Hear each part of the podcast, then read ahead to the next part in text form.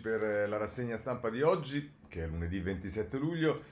Oggi diciamo la vogliamo considerare un po' stanca, insomma non è, mh, mm, sui giornali la giornata non è particolarmente vivace, nel senso ci sono ovviamente un po' di residui e di eh, ragionamenti sui prossimi appuntamenti del governo, che sono la parte centrale, che si mischiano un po' alla politica. Eh, mi pare che ci sia una diffusa attenzione per Salvini e la Lega eh, a partire dalle vicende giudiziarie, ma più in generale come bilancio complessivo. E poi mh, ci sono insomma un po' di cose isolate, ma direi partiamo subito con il governo che è sicuramente ancora al centro dell'attenzione dei giornali. Eh, mh, la notizia di oggi, facciamo contento Marattin e un po' di gente, è che il, la Juve ha vinto il nono scudetto e così ci togliamo questa, questa rogna subito da addosso. E, ehm, allora, il governo, eh, Corriere della Sera, Paola Di Caro a pagina 2, stato di emergenza e bilancio, la partita doppia al Senato. Domani Conte annuncerà l'intenzione di prorogare i poteri anti-Covid e mercoledì si voterà sullo scostamento. Potrebbe essere decisiva Forza Italia. E nel taglio basso Giuseppe Alberto Falci intervista il sottosegretario Baretta che dice i finanziamenti europei non finiscano in mille rivoli.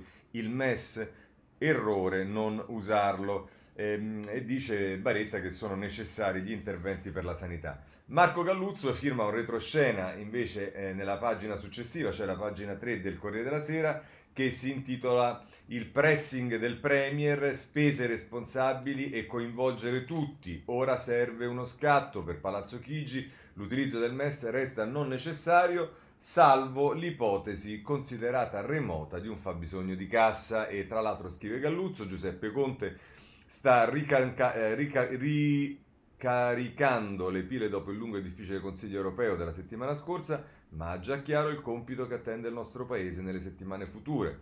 Dopodomani ci sarà la prima riunione della cabina di regia per scrivere il piano che entro metà ottobre dovrà essere inviata all'Unione Europea e il Presidente del Consiglio nelle conversazioni con i suoi ministri rimarca non solo i risultati raggiunti, che non esita a definire storici, grazie anche alla prima volta di una messa in comune del debito, ma invita tutti ad uno scatto di responsabilità decisivo perché dal piano che verrà redatto dipende sia il futuro del nostro Paese che quello della Unione Europea e dello stesso mercato unico. Insomma, ancora dice eh, Galluzzo, Conte è più che consapevole che abbiamo gli occhi puntati addosso non soltanto dell'Unione degli Stati membri, ma anche dei mercati finanziari e per questo motivo ha intenzione di procedere con le riunioni del CHAE, il Comitato Interministeriale Affari Europei, che ritiene il luogo istituzionale più adatto per coinvolgere tutte le amministrazioni dei diversi ministeri ma sempre in raccordo con il Parlamento, perché un altro punto fermo del capo del governo è che il piano finale per la UE eh, per, ottenere gli oltre 200 miliardi di euro di prestiti e finanziamenti a fondo perduto sarà quello di coinvolgere tutti per arrivare ad un programma in cui si riconosca l'intero paese, ovviamente opposizioni e parti sociali comprese. Questo tra l'altro è quello che scrive il Corriere della Sera. La Repubblica, eh, che vedremo poi c'ha un editoriale di Ezio Mauro molto eh, che mh, decisamente in contrasto con eh, le mh, larghe intese, ma c'è Tommaso Ciriaco a pagina 2 che dice sul Recovery Fund una commissione a presidenza Brunetta, questa è la, nuova, eh, è la novità che emergerebbe in questo eh, articolo di, eh, di, Tommaso Ciriaco. L'esponente di Forza Italia potrebbe avere la guida di una delle due monocamerali, domani la prima riunione del comitato interministeriale per i fondi. E dice Ciriaco, c'è uno scenario che sta prendendo forma nelle ultime ore, il varo di due commissioni parlamentari monocamerali per indirizzare il lavoro del governo sul Recovery Fund, una strada che permetterebbe alla maggioranza di coinvolgere il Parlamento e soprattutto l'ala più ragionevole dell'opposizione, perché in questo schema una delle due presidenze dovrebbe essere affidata ad un esponente del centrodestra. E le diplomazie si muovono sotto traccia avendo già in mente un partito e un nome in pole position, Forza Italia e Renato Brunetta. Questo è quanto eh, dice eh, Repubblica, vedremo poi eh, che cosa accadrà, eh, ma segnalo ancora il giornale eh, che eh, ha due cose, una, va bene, a pagina 4 è prima breccia su Palazzo Chigi, si valuta il rinvio delle tasse, ricorderete che Eh, nelle dichiarazioni di, eh, di, voto dell'ultima volta, mh, la Gelmini, se non erro, alla Camera sicuramente, aveva detto che la possibile voto sullo scostamento di bilancio, e sapete quanto, e vedete dagli articoli quanto è, è fondamentale che voti anche almeno Forza Italia, se non tutto il centrodestra, era legato a, ad alcuni punti, uno di questi era proprio il famoso eh, rinvio delle tasse. Quindi prima breccia su Palazzo, Caggi, su Palazzo Chigi si valuta il rinvio delle tasse e dice Fabrizio De Feo, l'oro della verità sullo scostamento di bilancio si avvicina e dal governo arrivano i primi segnali di fumo verso l'opposizione. Il pressing di Forza Italia va avanti da giorni e a 72 ore dalla votazione il viceministro Antonio Misiani rivela che l'esecutivo sta valutando il rinvio a novembre delle emissioni delle cartelle esattoriali. Giuseppe Conte a sua volta parlando con Repubblica fa filtrare una maggiore disponibilità al dialogo e fa sapere che una eventuale commissione parlamentare potrà offrire una più agevole modalità di confronto con il Parlamento. Conte però, diversamente dagli azzurri, vuole che la cabina di regia rimanga a Palazzo Chigi e respinge una parlamentarizzazione della gestione dei fondi europei. Bene, vedremo. E, se eh, poi volete, eh, Laura Cesaretti firma in retroscena quel governo ombra del MES sostenuto dagli ex premier. Renzi e Berlusconi guidano il fronte trasversale contro i veti insensati del Movimento 5 Stelle. L'aiuto di Gentiloni, Prodi e Letta. Ehm, e, poi a proposito dei grillini, se volete, ehm, eh, ci sta un uh, Domenico Di Sanzo che dice le strampalate idee 5 Stelle, far diventare l'Italia una repubblica laica, proposta di modifica della Costituzione chiedono ciclabili verso le scuole.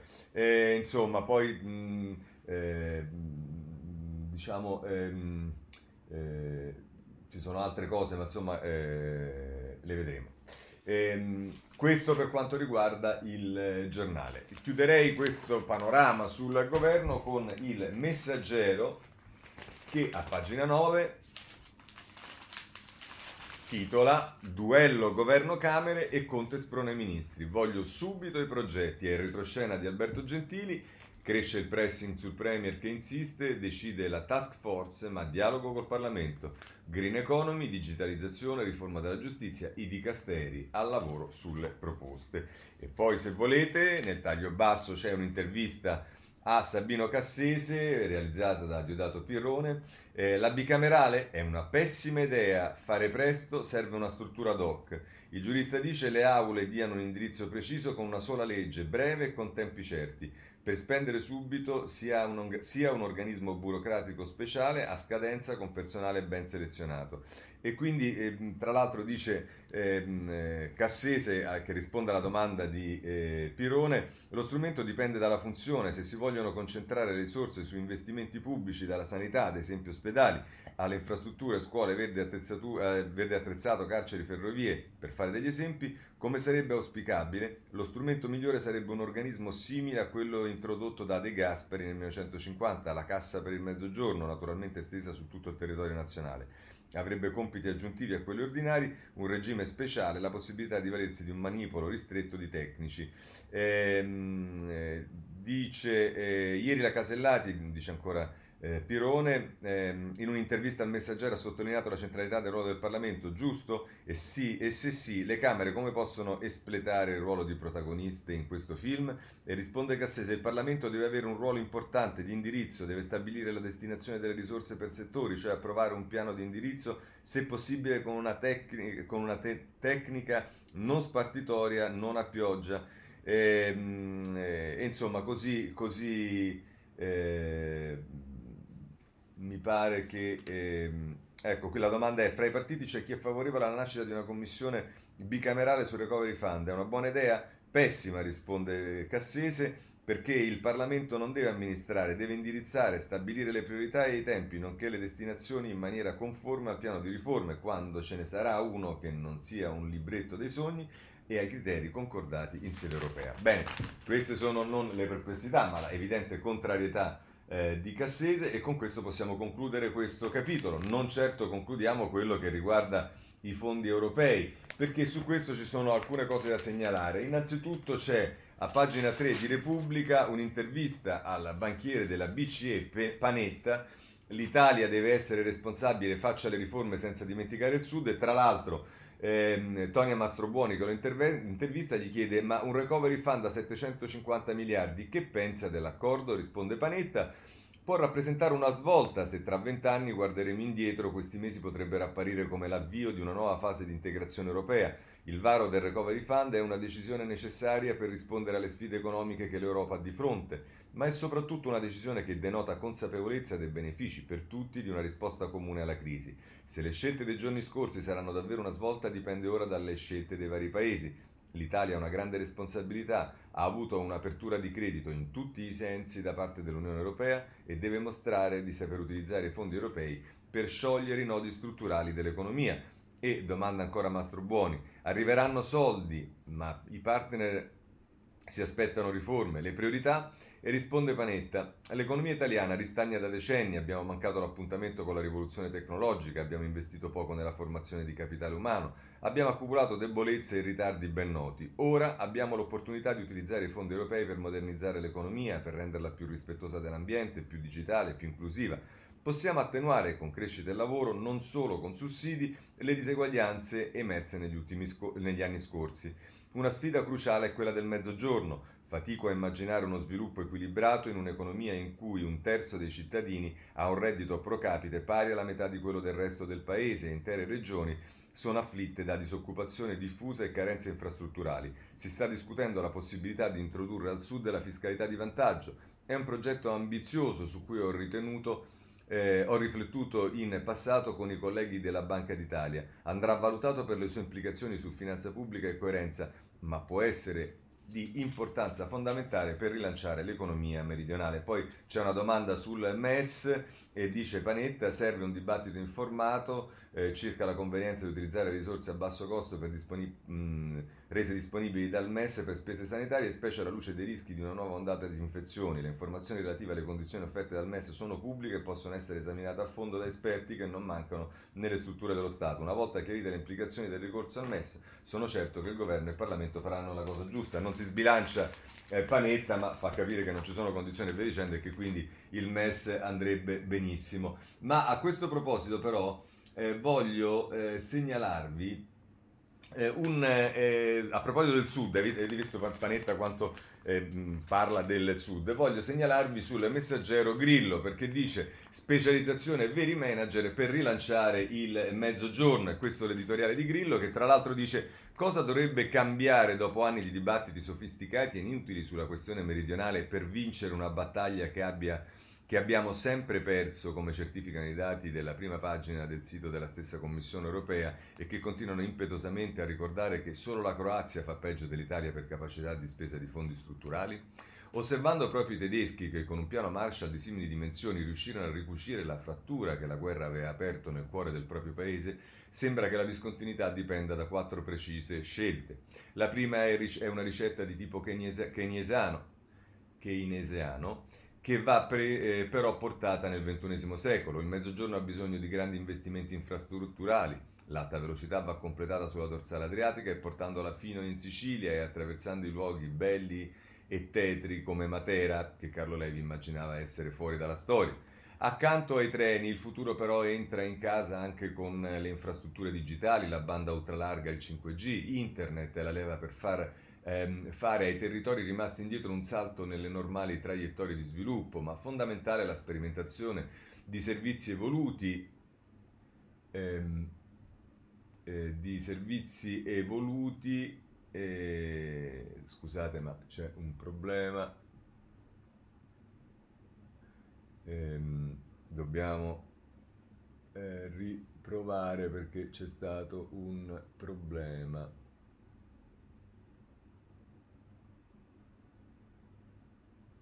Vediamo se riusciamo a riprendere.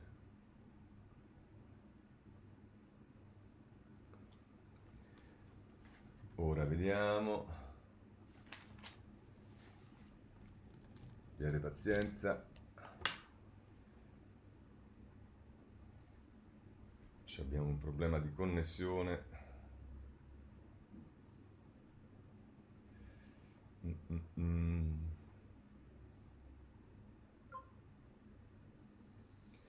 siamo quasi, eh, chiedo scusa, abbiamo avuto un problema. Adesso ci riproviamo e poi se no abbandoniamo.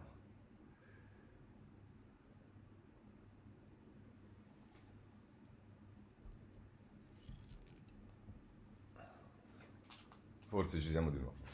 Allora, riprendiamo con Grillo, vi chiedo scusa. La seconda decisione visionaria è quella di fare del mezzogiorno l'avanguardia di un progetto che rimetta al centro la scuola e le università. E ancora, dice Grillo, il Sud, questa è la terza cosa, è in realtà fatto dalla somma di territori più piccoli delle sue regioni che devono ciascuno trovare una specializzazione intelligente, qualcosa che li renda riconoscibili, un vantaggio competitivo potenziale su quale costruire sviluppo che duri. Infine, è necessaria una classe dirigente completamente nuova.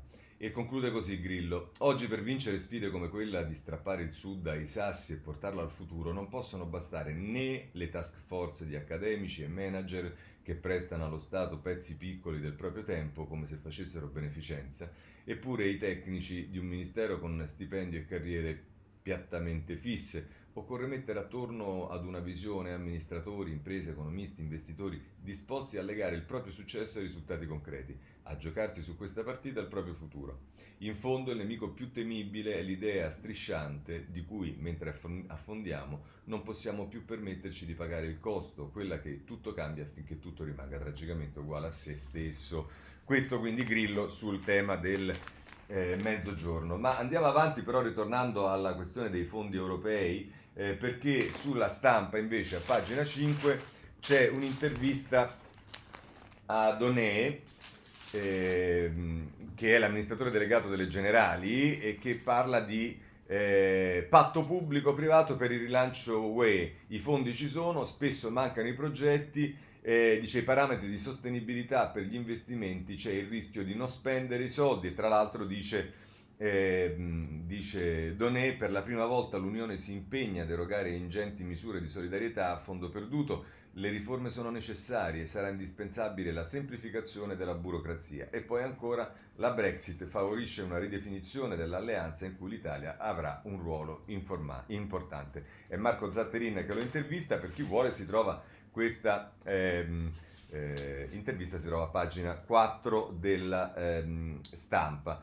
Eh, ma andiamo avanti perché a questo punto ci sono dei commenti. Il primo è quello di Pane Bianco sul Corriere della Sera, un'Europa che ispiri emozioni, che ispiri emozioni è il titolo di questo editoriale che poi prosegue eh, nella pagina eh, 32 del Corriere della Sera, dove stiamo rapidamente andando.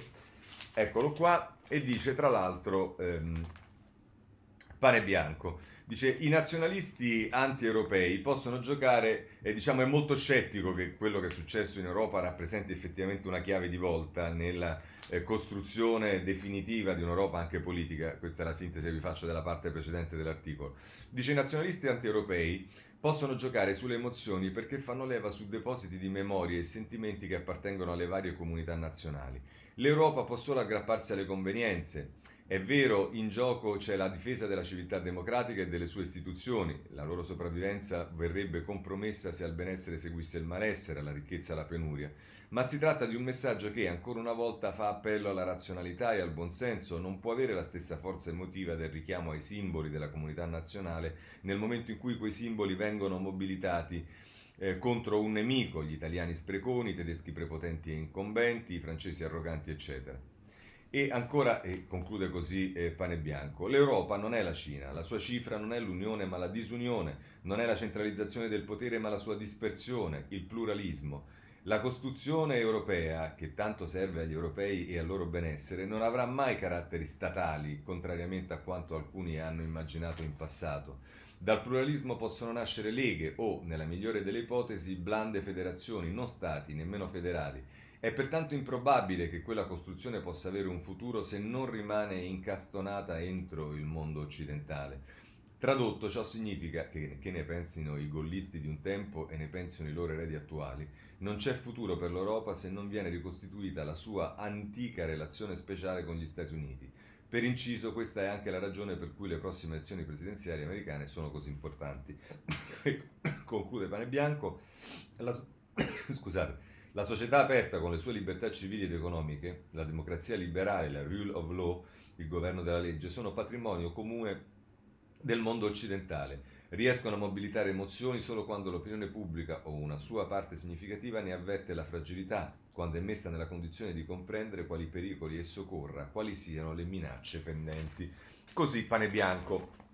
Ma ancora Eh, sul tema dell'Europa mh, voglio segnalarvi sulla stampa eh, l'EPRI che si occupa eh, più in generale dei, dei fondi del recovery, eh, a pagina 19, dal piano Marshall Recovery Fund oggi manca la forza della politica e si fa un paragone, dice che c'è poco da paragonare tra il piano Marshall e il Recovery Fund europeo, dice il piano Marshall con gli Stati Uniti eh, aiutarono l'Europa oltre 70 anni fa è rimasto tanto nella storia che lo si è evocato troppe volte spesso a proposito. Ora abbiamo qualcosa che per dimensioni gli somiglia, con cui l'Unione Europea ha deciso di aiutare se stessa, il Recovery Fund. Però no, non era dichiaratamente neocoloniale il piano Marshall, come ha scritto sulla stampa per Giorgio Rifeddi. Ebbene sì, il risultato di legare l'Europa occidentale agli USA, ehm, ma ci riuscì attuando un'azione lungimirante e vantaggiosa da entrambi i lati dell'Atlantico. Gli europei ricevevano cibo e trovavano lavoro utilizzando prestiti e doni americani eh, a Washington non fu una decisione facile, scrive Lepri, che poi conclude così. Altro che dipendenza economica. In Italia avremmo eh, il miracolo ed esploravamo, eh, avemmo il, mi- il, miracolo ed esploravamo sempre di, ed, es- ed esportavamo sempre di più. Ci riuscimmo perché rispondemmo con energia, spinti dal bisogno, scoprendo quanto è possibile ingegnarsi quando si è liberi. Fra i nuovi imprenditori c'erano ex borsaneristi dei tempi di guerra come pure operai licenziati. Oggi non c'è una potenza egemone né un consenso europeo capace di imporre condizioni politiche, non c'è purtroppo nemmeno per far rispettare le libertà democratiche in Ungheria e in Polonia. Ci sono invece all'interno ostacoli duri da superare per qualsiasi forza politica e perfino per i governi tecnici che pure in Parlamento i voti li devono trovare. 70 anni fa la DC e i partiti minori di governo seppero introdurre due novità combattute, la liberalizzazione degli scambi, che alla Confindustria non piaceva, e la riforma agraria che colpiva interessi allora potenti. Ma risultati positivi di entrambi consolidarono poi il loro consenso elettorale. Chi ha oggi l'energia per, gli, per guardare oltre gli ostacoli alle riforme che servono? E questa è la domanda che si pone l'EPRI e, appunto, e, e, e spiega come non ci sia ehm, troppo paragone da fare se non per la entità diciamo, dei soldi eh, dati tra il piano Marshall e il Recovery Fund. Bene, abbiamo eh, concluso con eh, la parte che riguarda i fondi UE, allora voglio semplicemente segna- dare due segnalazioni invece sulle misure che comunque sono in qualche modo legate non tanto al Recovery Fund, all'utilizzo dei soldi del Recovery Fund, ma intanto ai provvedimenti che il governo mette in atto. Allora, intanto segnalo a pagina 10 del messaggero a proposito di lavoro, sgravi per i neoassunti e per chi rientra dalla cassa integrazione. Eh, sei mesi di contribuzione per i nuovi contratti, cartelle stop fino a novembre, sconti per tre mesi a tutte le imprese che tagliano gli ammortizzatori sociali e la notizia che del pacchetto lavoro che ha messo in campo dalla ministra Catalfo eh, che assorbirà circa la metà dei 25 miliardi del decreto che sarà varato la prima settimana di agosto e cioè lo scostamento di bilancio e vedete che torna il fatto della possibile rinvio delle cartelle perché questo è uno degli elementi che aveva chiesto Forza Italia per votarlo e dice i punti chiave sono gli incentivi per i rientri al lavoro, il divieto di licenziare nel 2020, un nuovo stop alle cartelle esattoriali, un altro bonus turismo e spettacolo, più tempo per pagare le tasse, risorse a comuni e regioni. Questo ci dice il messaggero. Invece il Sole 24 ore torna, anzi mantiene una sua eh, grande attenzione sul famoso super bonus Ce ne parla in questo caso a pagina 5 e il titolo è Il popolo del 110%, chi accede e chi no. Non solo proprietari, il super bonus è riconosciuto anche a inquilini, usufruttari e comodatari, ma il limite di spesa è complessivo e si calcola sul singolo immobile. E qui c'è tutto il tema, le domande e le risposte, il regime forfettario, l'incapienza, il comodatario, il locatario, eh, il nuovo nudo proprietario, insomma chi vuole e chi è interessato può trovare sul Sole 24 ore a pagina 5 tutte le informazioni necessarie. Passiamo alla politica ora perché sul piano politico il tema centrale è sicuramente la giunta lombarda e in particolare il suo presidente Fontana e qui ci sono giornali che un po' si dividono. Eh, diciamo che la difesa di Fontana è fatta soprattutto dai giornali della destra, gli altri giornali, chi più e chi meno, eh, evidenziano invece le sue, respons- le sue presunte responsabilità e il messaggero che ormai si caratterizza da settimane con un uh, imprinting molto molto eh, diciamo mh, eh, di, di, di, cura del, del centro-sud e invece evidenzia i mali del nord. Ma insomma, il Corriere della Sera ci dice eh, a pagina eh, Giampiero Rossi, a pagina 6, Fontana, vorrei occuparmi d'altro, ma racconta la sua verità in aula. Il governatore mai mollare, oggi l'intervento in Consiglio regionale, l'opposizione attacca e il movimento annuncia una mozione di sfiducia. E poi Luigi Ferrarella, che si sta occupando di questa vicenda ormai da tempo, cioè dello scandalo Lombarda, i camici e via dicendo, eh, firma eh, l'articolo a pagina 7 eh, la scoperta dei magistrati, la donazione dei camici mai accettata dalla regione, nessun atto ha mai registrato la trasformazione del contratto. In teoria resta in vigore la vendita del 16 aprile, il cognato del governatore dovrebbe consegnare i restanti 25.000 dispositivi sanitari. E insomma, questi sono eh, quelli che vengono definiti in qualche modo da, da molti i guai eh, del, ehm, del, governatore Fontana. Repubblica, nelle pagine 6 e 7, anch'essa, come d'altra parte il Corriere della Sera, e invece la mette così, è Luca De Vito, inchie- che firma a pagina 6, inchiesta Fontana, IPM accelerano da oggi al lavoro sui soldi in Svizzera, priorità alla pista dei conti, slittano alcune testimonianze, mozione di sfiducia del Movimento 5 Stelle. E poi Matteo Pucciarelli, che è inviato a Varese per, il Corriere, per la Repubblica firma questo articolo litigi, amori, business, la dynasty di provincia dietro quei camici bianchi, il governatore, la moglie e il cognato nell'indagine due storiche famiglie di Varese. E poi nel taglio basso Emanuele Lauria, intervista Ricciardi del Movimento 5 Stelle che dice sono inadeguati, il Carroccio ha pensato ai soldi nel pieno dell'emergenza. E, ehm, e poi si toglie un sassolino. Ricciardi, Salvini mi definì ominicchio per avere criticato Fontana, ora ne dovrebbe chiedere le dimissioni. Questo sulla eh, Repubblica. Eh, anche la stampa e anche la stampa nelle stesse pagine, cioè nella pagina 6 e 7, eh, si occupa del caso Fontana. E, e, con Chiara Baldi nel taglio alto, Fontana assediato in regione, opposizioni pronte alla sfiducia, oggi il governatore riferisce al Pirellone sull'inchiesta dei camici, PD e Movimento 5 Stelle deve lasciare, la mozione per rimuoverlo non potrà essere votata prima di 40 giorni.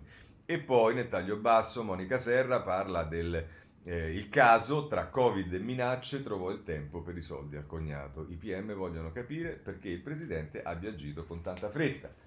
Però a pagina 7 poi si dà la prima notizia che vedremo eh, poi anche sul giornale soprattutto, la mano tesa di Berlusconi, povero Attilio, ma non cadrà. Il centrodestra fa quadrato intorno alla Lega, Meloni dice la sinistra non riuscirà a dividerci e Berlusconi dice sono dispiaciuto che una persona per bene sia finito nel tritacarne mediatico giudiziario. Diversa è l'opinione di un altro grillino, e cioè il vice ministro Buffagni allo sviluppo economico che dice giunta lombarda inadeguata, hanno solo dato spettacolo in tv, Salvini adesso lo mandi a casa, non si può andare avanti così, la Lega tiri fuori il suo lato concreto.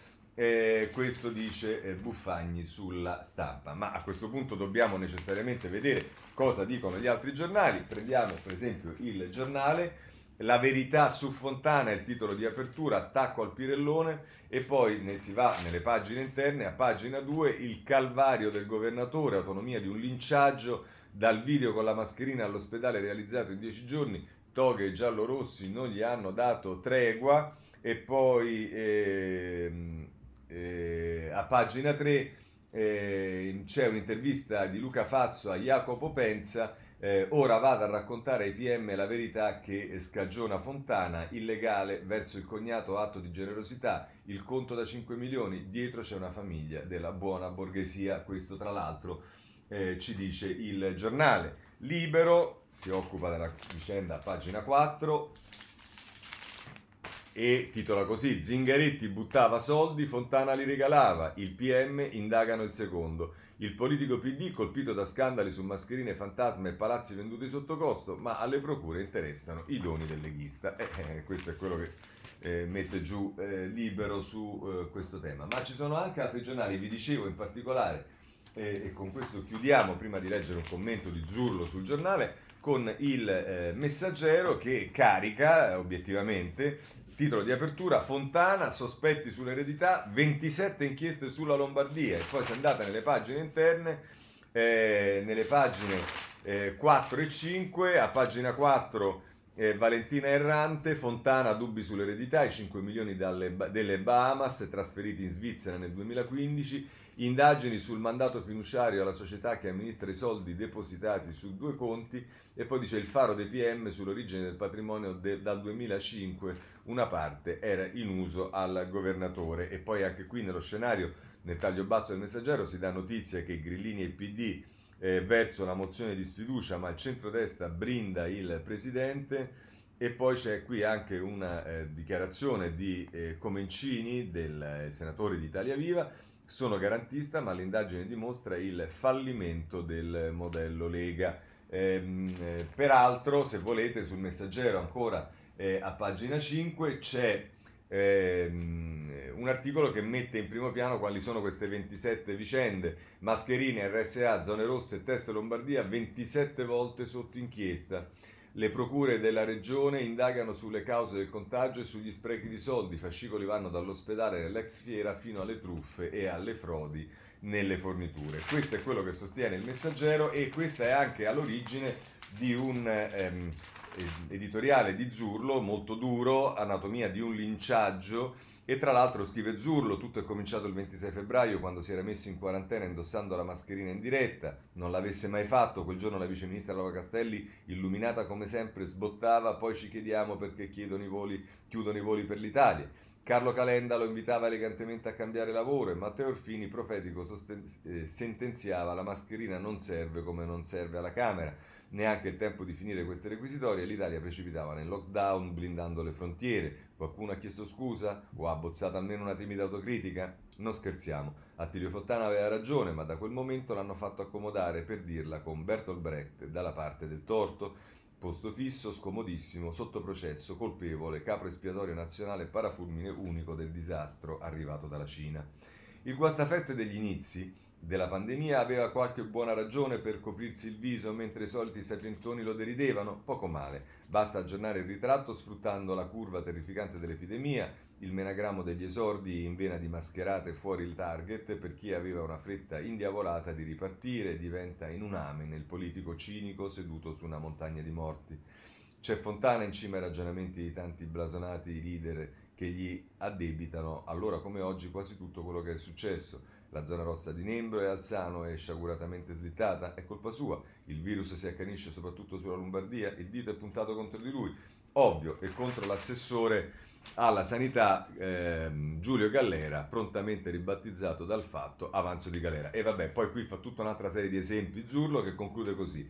Il governatore cerca di sfuggire eh, alla parte con parole intinte di, di, nell'indignazione, pazzesco, sono indignato perché ho pagato di ta- sono indagato perché ho pagato di tasca mia, ma la sentenza scritta sull'acqua è già confezionata. Anche se il bonifico sospetto non c'è mai stato e la Regione Lombardia non ha tirato fuori un centesimo per quei grembiuli, equipaggiamento necessario sulla prima linea della guerra, il copione non deve cambiare. Colpevole, lui è solo lui e non è così e se non è così si troverà al più presto un altro capo d'accusa.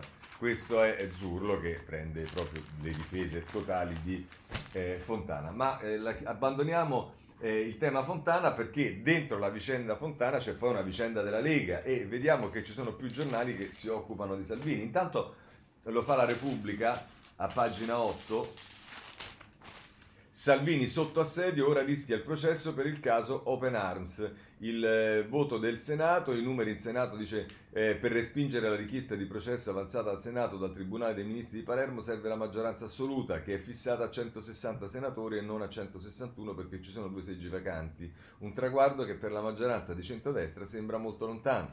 Dice invece che sono 136 eh, i voti. Per salvarsi l'ex ministro non può fare affidamento solo sui voti del centrodestra, che a Palazzo Madama sono 136, e questa è infatti la somma dei voti di Lega, Fratelli d'Italia e Forza Italia. Il partito dell'ex ministro dell'interno ha 63 senatori, mentre quello della Meloni 17 e quello dell'ex premier Silvio Berlusconi 56. Questo è, eh, quindi dice eh, nel, nel, suo articolo Concetto Vecchio, l'ago della bilancia è Italia Viva, i cui 18 senatori decideranno nei prossimi giorni. Eh, questo è eh, quello che ci dice eh, Repubblica. Se voi però andate sul messaggero, a pagina 7, eh, ci sta una diciamo, triste ricostruzione della, della parabola di, ehm, eh, Salvini, la parabola è esattamente la rubrica così la intito- eh, di, del, dell'articolo di Maria Iello, dal papete a Open Arms, l'anno orribile di Matteo, ad agosto 2019 Salvini vedeva davanti a sé i pieni poteri, adesso si sente accerchiato, le inchieste in Lombardia, i sondaggi giù e giovedì il Senato vota sul rinvio a giudizio. Eh, questo è quello che ci dice il eh, messaggero. E a questo punto voglio segnalarvi eh, anche il foglio che eh, nella pagina sesta dell'inserto eh, praticamente tira giù eh, l'intervento di Salvini al Senato e poi però lo analizza, è Lorenzo Borga che lo fa. Eh, sound check, il discorso di Salvini al Senato sul recovery fund è un manifesto di incompetenza, proviamo a smontarlo, questo è quello che fa il foglio nella, eh, con Borga nella eh, pagina dell'inserto. Invece su Salvini e sulla Lega e quello che sta accadendo c'è un editoriale di Flavia Perina sulla stampa che è molto interessante, è una persona eh, diciamo che eh, analizza molto eh, con grande eh, attenzione le questioni e fa nella prima parte del suo articolo un riferimento al periodo in cui nel 2013 ci fu tutto lo scandalo della Lega che riguardò i fondi pubblici, Bossi, vi ricordate gli amianti, gli, eh, i diamanti, il trota e via dicendo, eccetera, eccetera. E dice la Perina, Matteo Salvini conosce bene la storia, fu quella che gli consentì di pensionare il fondatore, prendersi il movimento, rifarla a sua immagine e somiglianza con un'escalation di successi apparentemente inarrestabile. Forse anche per questo il capitano chiama il suo mondo affare quadrato nella difesa senza se e senza ma di Fontana. Neppure nelle questioni giudiziarie che lo hanno riguardato direttamente è stato così assertivo, trascian, imperioso. Mai aveva pronunciato l'espressione indagini a orologeria, il vecchio slogan berlusconiano che accompagnò le inchieste della Seconda Repubblica. Anzi, da quel tipo di difesa si era sempre smarcato, preferendo repliche più astute sia nella vicenda dei fondi russi, sia nel tentativo di portarlo a processo per il sequestro della Diciotti e della Sea-Watch. Se, se avessi preso 60 milioni non sarei qui, ma ai Caraibi, diceva chi lo accusava di trafficare col petrolio di Putin attraverso eh, malaccorti intermediari. Ho difeso i confini processati, eh, ho difeso i confini processati, mi rispondeva la contestazione di sequestro di persona per il blocco a largo delle navi cariche di naufraghi. Un mix di ironia, provocazione e sarcasmo che mandava in visibili i suoi fan e faceva segnare nuovi record ai sondaggi fino al mirabolante 36% conquistato nel luglio scorso dopo il Mosca Gate che secondo molti osservatori avrebbe dovuto affondare la Lega. Il fatto che oggi, davanti a un caso assai più modesto, che non coinvolge né lui né il partito, Salvini cambi musica, indica un affanno nuovo. Il capitano probabilmente si sente nel mirino, non solo dei magistrati, ma di una situazione generale sommamente sfavorevole, un vento contrario che non aveva mai conosciuto nella sua folgorante carriera ha perso il braccio di ferro con gli alleati per aggiudicarsi almeno una candidatura al sud, vede Giorgia Meloni crescere ogni giorno e farsi alternativa credibile alla sua omnipotenza nel centrodestra, teme di finire emarginato ad un nuovo arco costituzionale costruito intorno ai piani di rilancio per l'emergenza Covid. Stavolta è tutto diverso rispetto a ieri o all'altro ieri tutto più complicato. Stavolta si fa largo il pensiero fastidioso di avere perso il vecchio tocco di Remida, quello che ha sempre trasformato in oro e in consenso ogni parola, gesto, sfida e persino il piombo degli scandali. Così eh, Flavia Perina su Salvini sulla stampa. E anche questo lo possiamo eh, diciamo, archiviare e passiamo invece ad alcune notizie eh, di politica in generale. Cominciamo dalla Repubblica, pagina 4, ci parla di eh, Berlusconi su Europa e diritti, l'alleanza invisibile tra Forza Italia e la maggioranza, Emanuele Lauria, il doppio, part- il doppio, volto del partito di Berlusconi alle regionali con il centrodestra, ma pronto a fare da stampella esterna al governo quando eh, sarà necessario. E qui si mette eh, in, in, vista eh, i, gli azzurri dialoganti che sono Gianni Letta, che tutti conosciamo, con Sandra Leonardo, che è la, sen- la senatrice moglie di Mastella, eh, che eh, si è sospesa in, da Forza Italia e che in campagna sostiene De Luca, e poi Gianfranco Rotondi, l'ex DC, guida il fronte dei proporzionalisti dentro il eh, partito. Bene, ehm, se voi cercate invece eh, qualcosa sul centrodestra, oggi il giornale di riferimento è Il Tempo, che con l'editoriale del vice direttore Francesco Storace eh, in prima pagina la mette così, sulla testa Matteo Salvini prova a fermare la caduta della sua Lega, mentre Giorgia Meloni fa i boom con Fratelli d'Italia, Berlusconi va per conto suo sul MES. Tutti solisti e il centrodestra non ha guida, così ci teniamo Conte per anni.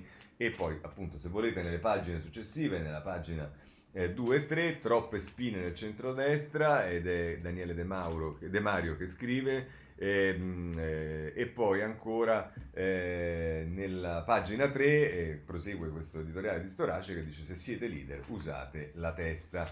Eh, questo per quanto riguarda il centrodestra, ma se volete capire chi si muove per il dialogo tra Forza Italia e la maggioranza, eh, libero a pagina 8 parla di due eh, persone che non sono omonime e sono eh, Gianni Letta ed Enrico Letta. E il titolo di, Giuli, di questo articolo di Alessandro Giuli è Il gran consigliere che vuole separare Silvio dai sovranisti, l'eminenza grigia del Cavaliere, ancora tanti amici nelle istituzioni, a non amarlo sono i leghisti, e dall'altra parte il nipote d'arte che vuole far sposare Europa e grillismo. L'ex premier è pronto a rientrare da Parigi e non per fare il sindaco di Roma, i suoi nemici nel PD. Insomma, queste sono le due figure eh, di riferimento eh, eh, della, eh, diciamo così, famiglia Letta. Andiamo avanti perché eh, a questo punto però eh, vedete Berlusconi, la stampella, qualcuno parla di Largentese, eh, tutti tranne Ezio Mauro, perché Ezio Mauro eh, invece eh, editoriale di prima pagina e poi prosegue a pagina 24 picchia duro sulle Largentese e, mh, il titolo del, del suo editoriale è Tutte le facce del paese indistinto e scrive Mauro, non riuscendo a padroneggiare lo spazio e il tempo in cui vive la politica corre verso lungo che non c'è, ma raccoglie tutte le tentazioni dell'epoca e promette soluzioni a tutti i problemi del momento. L'indistinto democratico. È il punto geometrico, non politico, dove dovrebbero incontrarsi la sinistra e la destra, nascondendo le differenze fondamentali in base alle quali hanno chiesto i voti ai cittadini per decenni e proprio per questo quindi fuoriuscendo dalle loro identità per dar vita a quel governo delle larghe intese che viene presentato come il player indispensabile per gestire i denari e lo sforzo della ripresa, quasi dovesse pensare no alla ricostruzione, ma a garantire un posto al tavolo di comando per tutti. Una spinta evidente in questa direzione viene naturalmente dall'istinto di sopravvivenza che vede nella fragilità della maggioranza di governo e nei suoi numeri ballerini il rischio di una fine anticipata della legislatura. E prosegue Ezio Mauro a pagina 24. Eh, dice, ma la spinta più forte nasce da un obiettivo politico più ambizioso, quello di usare lo stato di necessità imposto dal Paese dal coronavirus e l'impegno europeo di ricostruzione per destrutturare il campo politico, far saltare i confini tra destra e sinistra, uscire dai canoni culturali del sistema occidentale e avviare un nuovo esperimento italiano che consenta di rimescolare le carte e gli equilibri. Devo saltare inevitabilmente, ma è molto interessante questo editoriale di Mauro che conclude così. È evidente che la prima ragione per dire no alle larghe intese è questa distanza di concezioni, di storia e di cronaca, di metodi e culture che rende un'alleanza incompatibile. La seconda ragione sta nella regola istituzionale di base delle democrazie occidentali, per cui nei momenti di emergenza ed eccezionali e di eccezione, le forze di opposizione possono e devono partecipare alla definizione delle misure fondamentali di salvaguardia e di rilancio del Paese con un concorso di responsabilità su singoli provvedimenti, restando distinte dalla maggioranza ed esercitando una funzione di controllo per preparare l'alternativa. Non c'è dunque bisogno di larghe intese per dimostrarsi responsabili, come è giusto e opportuno nell'interesse del Paese, di fronte allo stato d'eccezione ma appunto ognuno dal suo ruolo senza paralizzare l'azione del governo in un continuo compromesso al ribasso tra visioni del mondo inconciliabili, come è inevitabile che sia. Anche perché oggi è evidente a tutti che anche il partito meno indistinto d'Italia, la Lega Salviniana, vive in un luogo, inseguendo un paese che non c'è, isolazionista, nazionalista, antieuropeo, ambiguo sulle alleanze e sui riferimenti internazionali, il virus ha messo a nudo tutte queste contraddizioni, trasformando anche per i sovranisti l'Europa da un incubo in salvezza. Ma anche per il governo, ma anche il governo ha la responsabilità di salvare se stesso. Passa il tempo e nessuno sa ancora come battezzare questa maggioranza, demopopulista, di centrosinistra, e nel caso chi è il centro e chi è la sinistra? Nessuno ha sciolto il nodo che non riguarda una definizione, ma un'identità, una cultura politica, un'interpretazione dell'Italia. Così PD e 5 Stelle camminano insieme senza incontrarsi in un governo delle identità parallele, che è un'altra espressione dell'indistinto italiano. Certo sono le politiche che contano e possono dare un nome alla cosa, ma lo possono fare più facilmente le ragioni ideali che stanno alla base di un'alleanza, legano le scelte politiche una all'altra e creano un blocco sociale di riferimento che decide da che parte del mondo deve stare, esercitando la libertà di scegliere un futuro davanti alla tentazione ambigua dell'indistinto, soprattutto nel momento in cui è in gioco l'occasione straordinaria di ricostruire il paese. È interessante, uno spunto di riflessione indubbiamente interessante, forse vale solo la pena di notare che eh, dà un po' per presupposto che la maggioranza di governo diciamo, è un po' quello che pensa Bettini, eh, Zingaretti e compagnia bella, cioè che maggior- questa maggioranza di governo debba diventare una maggioranza strutturale, diciamo, naturale, un'alleanza naturale. Ecco, probabilmente diciamo, eh, chi non la pensa così, eh, che cioè, pensa che il Movimento 5 Stelle era necessario farci un governo per le ragioni che sappiamo, ma non può essere il futuro l'alleanza Movimento 5 Stelle per questo paese, eh, inevitabilmente la pensa in modo diverso. Però vorrei chiudere la parte di politica segnalandovi invece una, e anzi invitandovi eh, a rimediarlo, comprarlo, così facciamo un po' di, diamo una mano al foglio, ma comunque se no rimediarlo perché oggi il foglio pubblica eh, in prima pagina e poi prosegue a pagina 4 un interessante, molto interessante eh, articolo di eh, Marco Bentivogli, eh, che come sapete è uscito dalla CIS ormai qualche settimana fa e che però con questo articolo, questo articolo più che un articolo è un manifesto, diciamo in qualche modo, eh, non soltanto di merito ma anche metodologico. E, mm, il titolo è La bolla dell'antipopulismo, media, politici, imprese associazioni dentro una gigantesca bolla filtro, certe delle bontà delle loro idee, le elite di ogni colore muoiono soffocate dall'autoreferenzialità, dopo aver, dopo, da dove può nascere una nuova stagione contro i nuovi impresari della paura, processo alla classe dirigente. E diciamo da uno che sicuramente eh, ha, ha, ha, dismesso i panni del sindacalista, ma non certo quelli dell'amore per la politica, che credo Bentivoglia abbia sempre avuto. Eh, vi leggo un, solo una parte perché non ho veramente tempo di leggere tutto. Dice, da adolescente presi la tessera del Partito Radicale, è, non è lui che parla, ma è, è un, un articolo di un suo amico Antonio Menna. Eh, da adolescente presi la tessera del Partito Radicale. Era il tempo del transazionale, della lotta alla partitocrazia, della battaglia per i diritti, la giustizia giusta, il tempo di Pannella, dei grandi ideali, cambiare il mondo, e fece arrabbiare molto mio padre, virgolette, Ilona Starler in Parlamento, che vergogna, chiusa parentesi. Poi mi iscrissi a Rifondazione e a Scienze Politiche. Era il tempo di Bertinotti, il pacifismo, il no global, i diritti sul lavoro, grandi visioni e grandi passioni. Si faceva la colla nei secchi di vernice e ci si chiamava compagni e fece arrabbiare molto mio padre. Virgolette, questi centri sociali, le vetrine spaccate, che vergogna. Poi dopo molti anni mi iscrissi al PD, mi ero imborghesito, mi accusarono. Ed era vero, era il tempo di Veltroni, la canzone di Fossati, Alzati che si sta alzando, i democratici all'americana, le primarie, il merito, un nuovo linguaggio, c'erano ancora idee e passione e mio padre si arrabbiò un po' meno. Tu questa politica finisci l'università. Da un bel po' mi iscrivo solo a Netflix. Leggo cronache e discussioni e non trovo una briciola di visione, una mollica, un ideale, uno spirito, niente. Vi vedo giocare col potere, coi social, con le balle, con le frasi tutte uguali, vi vedo fare e disfare governi con la destra e con la sinistra senza mai sentire, ma forse sono distratto io, un pensiero alto sul futuro, un'idea di società. Passate di qua e passate di là solo per un minuscolo gioco personale. Vedo buoni a nulla prendere tutto e non riuscire a dare niente. Ma la cosa più brutta è che ora che saremo d'accordo, mio padre non c'è più, è Antonio Menna che scrive questo, e scrive Bentivoglio. Le parole dell'amico Antonio Menna riassumono lo stato d'animo di molti di noi, divisi tra i tanti rassegnati e i pochi che resistono, inducono a una riflessione sulle classi dirigenti ai tempi dei social. Lo scrivo anche perché tutte le volte che capita una grande emergenza sento che le concretezze delle cose che si possono fare sono poche, sento un richiamo a cui non posso rispondere. Sentirsi utile, dare un senso alle proprie azioni nei momenti più difficili che dovrebbe essere un richiamo e che ognuno dovrebbe sentire per se stesso e poi per il proprio paese. Per questo sembrerà un po' singolare, ma a marzo mi sono iscritto al gruppo della protezione civile di Ancona. C'è un tema enorme che riguarda la necessità che l'impegno sociale non sia solo mestiere, perché poi diventa routine. E poi c'è un tema che riguarda quanto il gruppo dirigente italiano stimoli attivismo e rassegnazione indignata.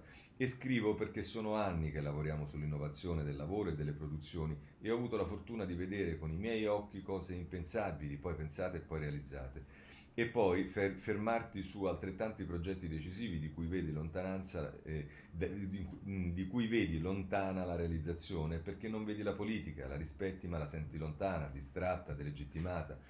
Ci si accontenta che non si facciano troppi danni, la realtà ci pone di fronte sfide enormi che meriterebbero migliori gruppi dirigenti della nostra storia. La retorica per cui è tutto epocale, straordinario, lascia sul terreno cose del tutto ordinarie, improvvisate come recuperare uno spazio di maggiore ambizione della politica, in cui il narcisismo lasci spazio al riconoscimento di errori, sottovalutazioni, capacità di, augurale, di, adeguare le scelte fatte. Il discorso pubblico e la pubblicistica del nostro paese da tempo riconducono con non sempre maggiore insistenza i problemi del nostro paese alla scarsa qualità del nostro gruppo dirigente diffuso, per cui non semplicemente riferita ai politici. Non posso leggerlo tutto, ma è, è, lo suggerisco per chi vuole eh, avere diciamo, una eh, lettura sicuramente diciamo, più fresca, più originale di quello che sta accadendo. Bene, eh, rapidamente altri temi, smart working, eh, ce ne parla la Repubblica a pagina 10 e la stampa in due pagine.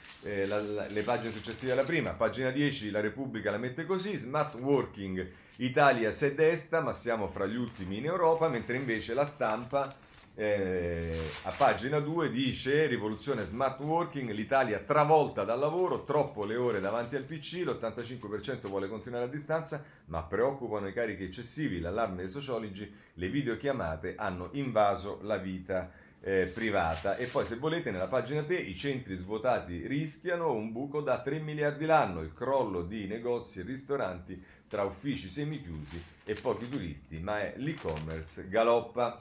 Bene, andiamo a un altro tema che è quello della scuola e qui sta invece il Corriere della Sera eh, che nelle pagine 8 e 9 parla della scuola, Giuseppe Remuzzi, perché è giusto riaprire le scuole al più presto, dai rischi alle mascherine, lo studio di chance, eh, eh, sui paesi dove le lezioni sono già ricominciate sotto i 12 anni non serve il distanziamento per i più grandi almeno un metro tra gli insegnanti così gravi di co- casi gravi di Covid sono molto pochi a parte la Svezia. E, ehm, e poi dice a pagina 3 i bambini più piccoli raramente eh, si infettano, ancora più, che, più difficile che contagino i familiari. Insomma, queste sono le due pagine sulla scuola a livello non soltanto italiano, mentre invece se volete riferirvi alla, alla, alla, diciamo, all'Italia eh, potete andare sul tempo a, a, pagina 6 che la mette così.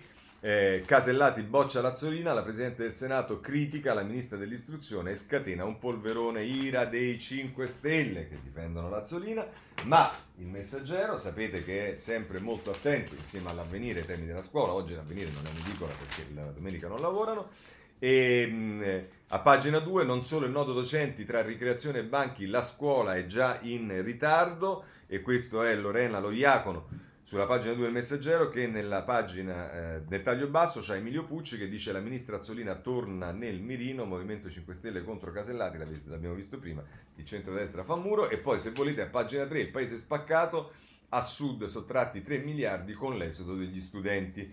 E nel taglio basso c'è un'intervista al ministro dell'università Manfredi eh, che dice servono più risorse pubbliche con nuovi campus e servizi per poter invertire la rotta. E perché bisogna invertire la rotta? Ce lo dice il Sole 24 ore eh, a pagina 8 perché si occupa proprio di università e ci dice sconti sulle tasse, tablet, schede SIM, università a caccia di nuovi studenti. Mentre gli Atenei sono alle prese con le iscrizioni e i test d'ingresso, il ministro Manfredi decide la ripartizione dei 112 milioni stanziati dal governo per la lotta al digital divide questo sull'università. Eh, C'è il capitolo dei carabinieri, eh, vanno avanti le indagini, ci sono, eh, come potete immaginare, notizie di tutti i tipi. A pagina 19 Cesare Guzzi e Giuseppe Guastalla ci dicono che eh, eh, così Lady Montella aiutava lo spaccio, amore, quei soldi li metto nel baule. I carabinieri di Piacenza, lei e domiciliari, abbiamo trovato le cimici nell'auto, aveva detto. Poi se volete c'è anche Repubblica eh, a pagina 19 eh, che la mette così. Ehm, Piacenza, la verità del GIP di Mani Pulite, in quella caserma troppi arresti facili. Italo Ghitti a Milano, ai tempi di Tangentopoli, ha concluso la carriera nella città dello scandalo e ora ricorda i suoi dubbi, mentre in procura arrivano nuove denunce. E poi addirittura il giornale, vi devo segnalare a pagina 14, eh, il titolo è L'ex giudice di Mani Pulite denuncia il metodo Levante. Eh, E vabbè, questo per quanto riguarda i carabinieri. Poi c'è una vicenda che riguarda eh, Casalino, è il giornale a pagina 4 che eh, ne parla.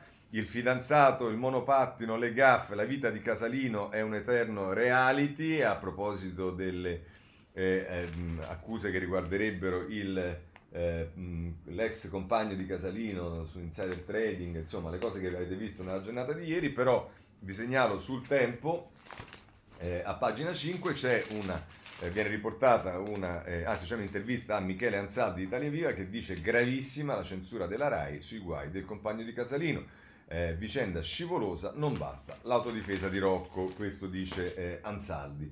Eh, per quanto riguarda il virus, vorrei da Corriere Sera dirvi che in Lombardia le cose vanno meglio. Lombardia tre giorni senza morti, a Roma test sui bus dai paesi a rischio. Questa è la notizia che ci dà eh, la, ehm, eh, il Corriere della Sera e che poi a pagina 13 ci parla invece eh, del, di quello che accade, eh, no scusate, la Repubblica a pagina 13 ci parla di quello che accade in ehm, Francia, se non erro, vediamo.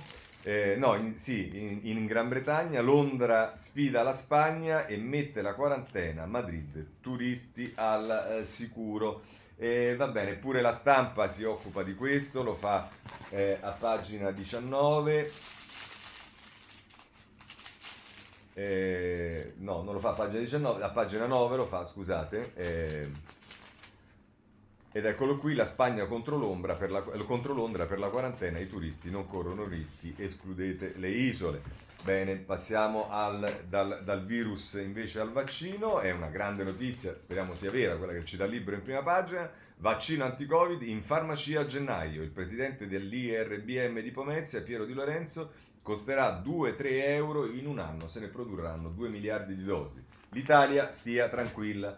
Bene, speriamo davvero, ci sta ancora da segnalare qualcosa sulla eh, il giornale la mette eh, così, la stessa notizia la vediamo letta in modo diverso, in Sicilia un far west centinaia di migranti in fuga dagli hotspot, in 30 tunisini evasi da Pozzallo, in 100 via da Caltanissetta. I sindaci non li vogliamo, ma allora andiamo sulla stampa che invece a pagina 10 e 11 tratta la notizia in questo modo. Migranti in 130 fuggono dai centri, primi trasferimenti da Lampedusa, l'ira del sindaco Movimento 5 Stelle di Caltanissetta, non li vogliamo più e gli sbarchi agitano il PD. Questo è Laura Anello che scrive sulla stampa e poi c'è il retroscena di Carlo Bertini, si teme l'esodo dalla Tunisia e come l'Albania nel 1991, oggi la missione di Lamorgese, il piano di aiuti in cambio di una stretta sulle eh, partenze.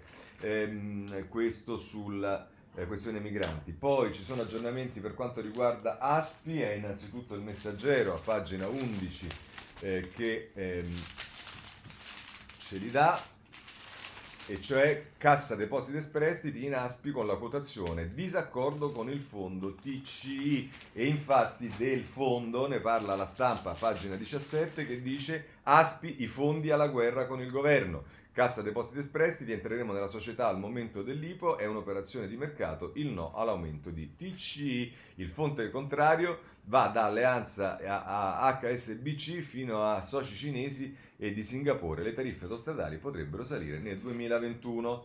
Bene, eh, chiudiamo con la politica estera, notizie al volo dalla... Eh, eh, stampa la Bielorussia corrotta e povera, la Bulgaria sfida, eh, scusatemi, sulla Bulgaria, corrotta e povera, la Bulgaria sfida premier e oligarchi. Eh, questo è eh, Monica Perosino sulla stampa, pagina 13. Poi abbiamo eh, il, diciamo, colui che ha dato fuoco eh, alla chiesa di Nantes, alla basilica di Nantes, che eh, ha confessato. un rifugiato confessa: Ho incendiato io la cattedrale di Nantes. E poi dagli USA ci sono due notizie. Uno è sulla Repubblica eh, a pagina 15, eh, scontri con la polizia nelle piazze anti-Trump, arriva la guerriglia, la protesta del Black Lives Matter, eh, si estende, decine di arresti, un morto in Texas, Massimo Basile eh, sulla Repubblica, ma invece la stampa eh, ci dice i guai di Trump dal punto di vista elettorale in vista delle presidenziali, lo fa nelle pagine 14 e 15, Trump crolla nei sondaggi, scrive Paolo Mastrolilli, per riagganciare Biden lotta a XI e disoccupazione. Eh, per quanto riguarda la Libia, la notizia è che Bernier Ralevi è stato preso a male parole in Libia, ce lo dà sulla Repubblica Vincenzo Negro, Bernard Henri Lévy, sotto tiro in Libia, via da qui cane ebreo. Eh, per quanto riguarda la Bielorussia di cui vi parlavo prima, invece è il Corriere della Sera, pagina 15, eh, il partito delle mogli che sfida il, ditt- il, dittatore, i mariti o i capi in carcere fuggiti ora corrono insieme contro Lukashenko al potere da 26 anni. E chiudiamo con la Corea del Nord di cui eh, si occupano tutti i giornali, ma in particolare la prendiamo dal messaggero perché ci è arrivata l'infezione, il paziente zero di Kim è un untore dal sud. Nord Corea, primo caso ufficiale. Bene. Con questo possiamo chiudere la segna stampa, io vi ringrazio e, e se volete ci vediamo domani.